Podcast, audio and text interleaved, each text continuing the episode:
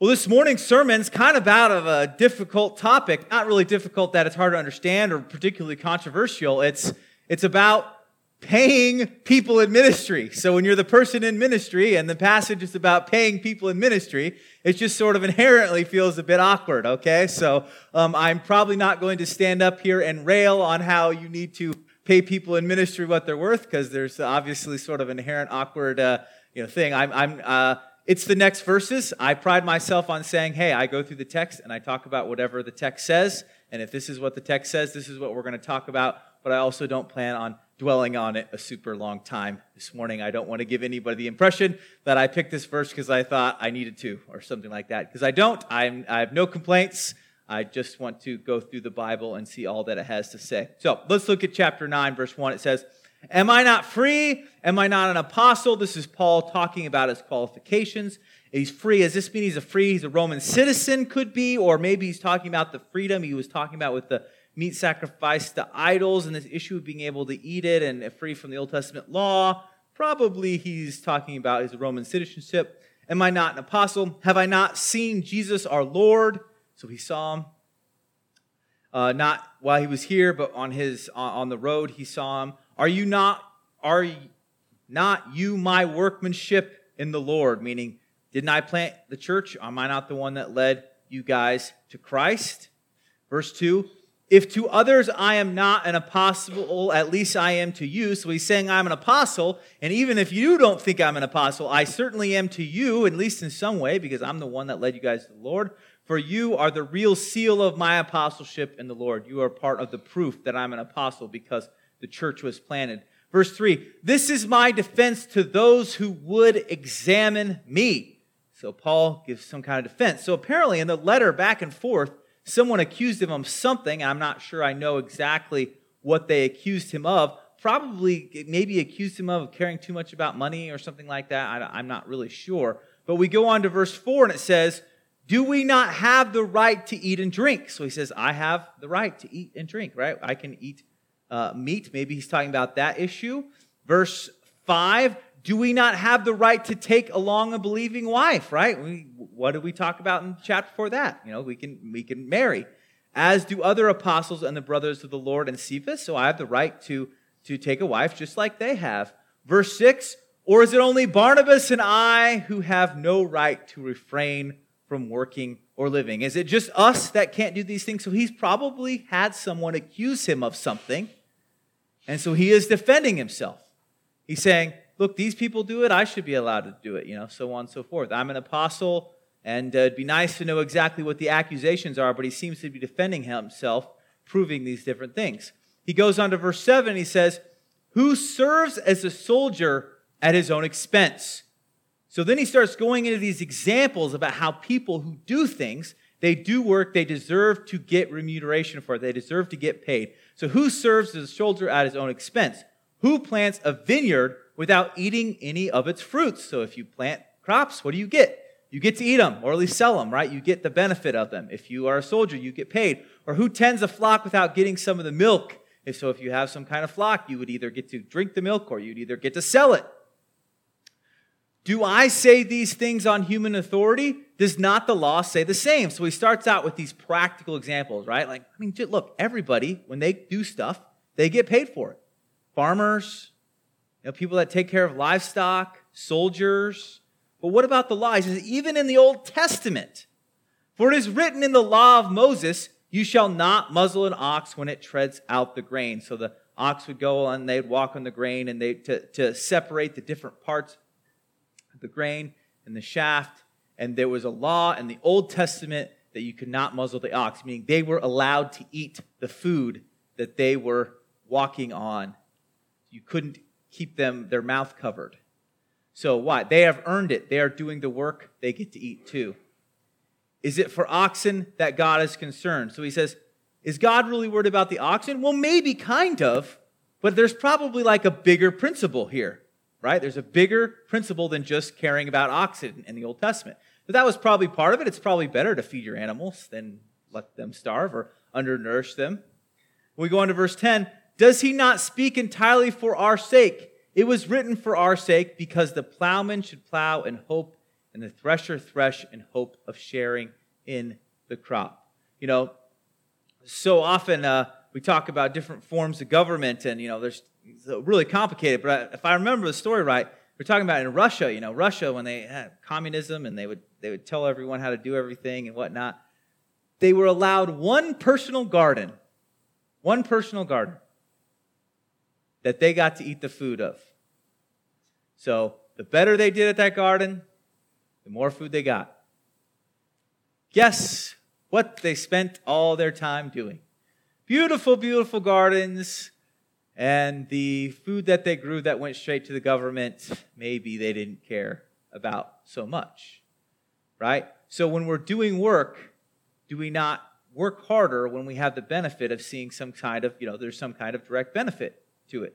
Now, the, the, the types of government get complicated, but I think the, the, the principle that seeing some kind of result from your work makes sense. So when the plowman should plow in hope of the thresher fresh and hope of sharing in the crop. They think they're going to get something. You're going to work harder if you're going to be able to get some sort of percentage. I mean, even, you know, salespeople have been paid on commission and whatnot. I mean, that's been a thing that we've done many times to try to motivate people to work harder. Verse eleven, if we have sown spiritual things among you, is it too much if we reap material things among you? So he's saying, look, we have sown spiritual things. Should we not get the material in return?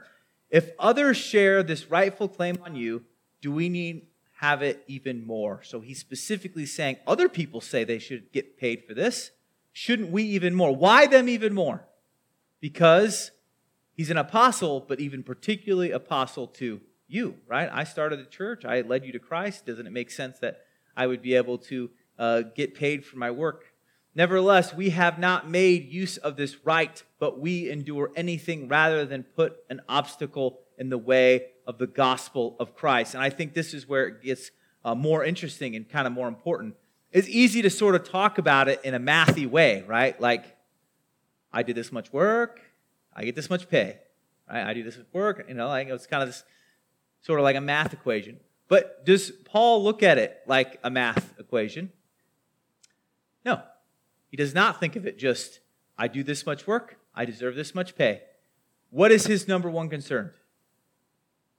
Whether he is forwarding the gospel of Christ or not. That is his number one concern, not whether he's getting A to A financial reward for what he's doing. He's saying, he argues he deserves it, right? He argues strongly, all these reasons, practical reasons, Old Testament reasons. I, I deserve it, I deserve it, I deserve it.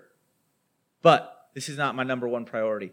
Verse thirteen, do you not know that those who are employed in the temple service get their food from the temple? He could be talking about the Old Testament temple, but he very well, very well likely may be talking about the temples of their day. I mean, when people came and provided sacrifices, who, what, how did the priests eat?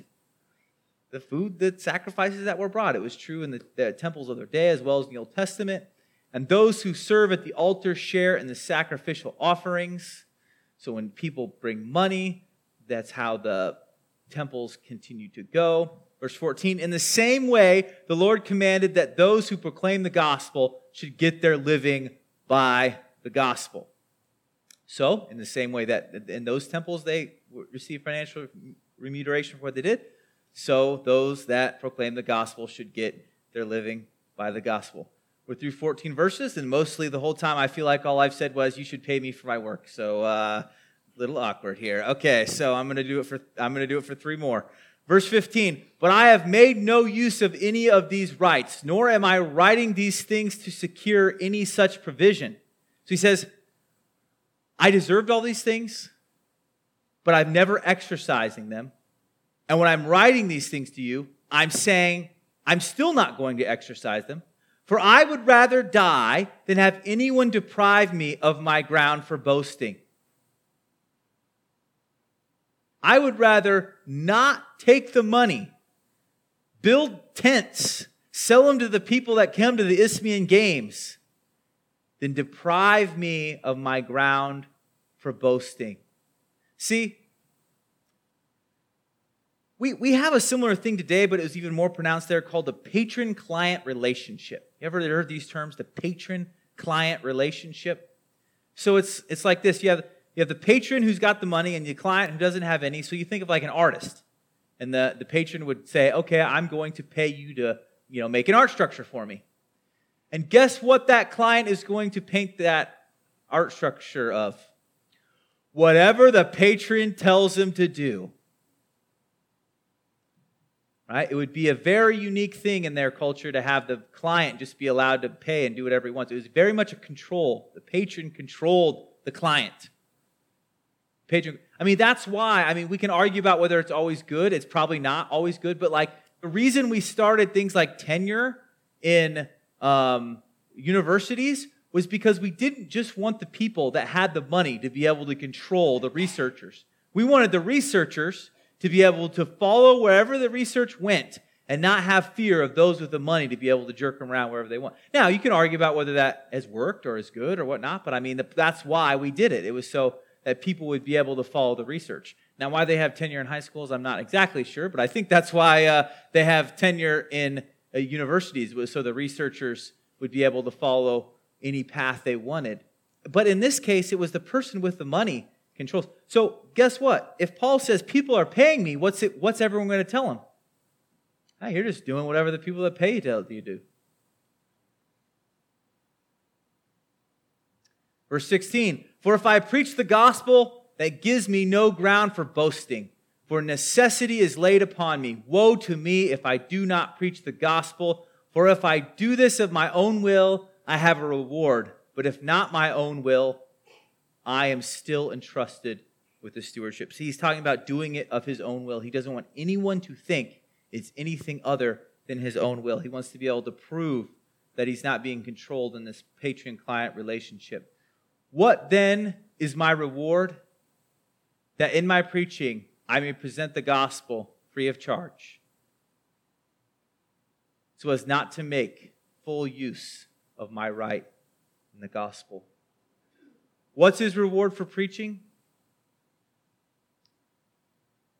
That he can give it free of charge to see people come to Christ. This is what he worried about the most. It's so ironic. The, the whole chapter, and I went through it quickly, arguing about how he what? Deserves to get paid, deserves to get paid, deserves to get paid, deserves to get paid. All these reasons why I deserve to get paid.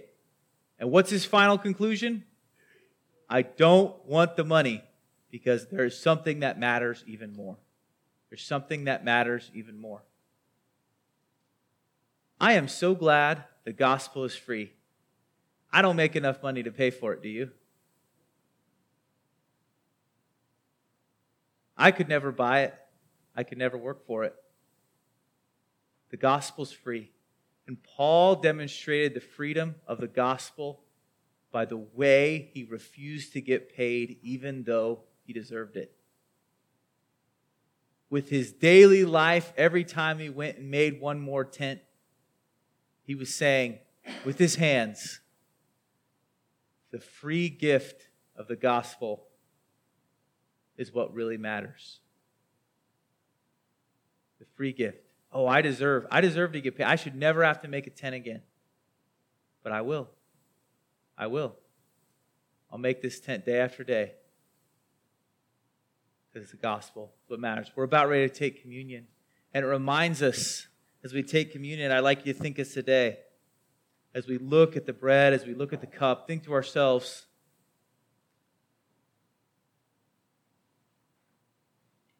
this gift was free. This gift was free. I could do nothing to earn this gift. I could do nothing to deserve this gift. Just a free gift. Let's pray as the men come forward. Dear Lord, we just thank you so much for this uh, morning. We just thank you that we can enjoy this free gift, and we just thank, pray that as we take communion this morning that you'd be with us, that you would uh, guide us, that you would help us. Lord, we love this, love you so much. We pray these things in Jesus' name. Amen.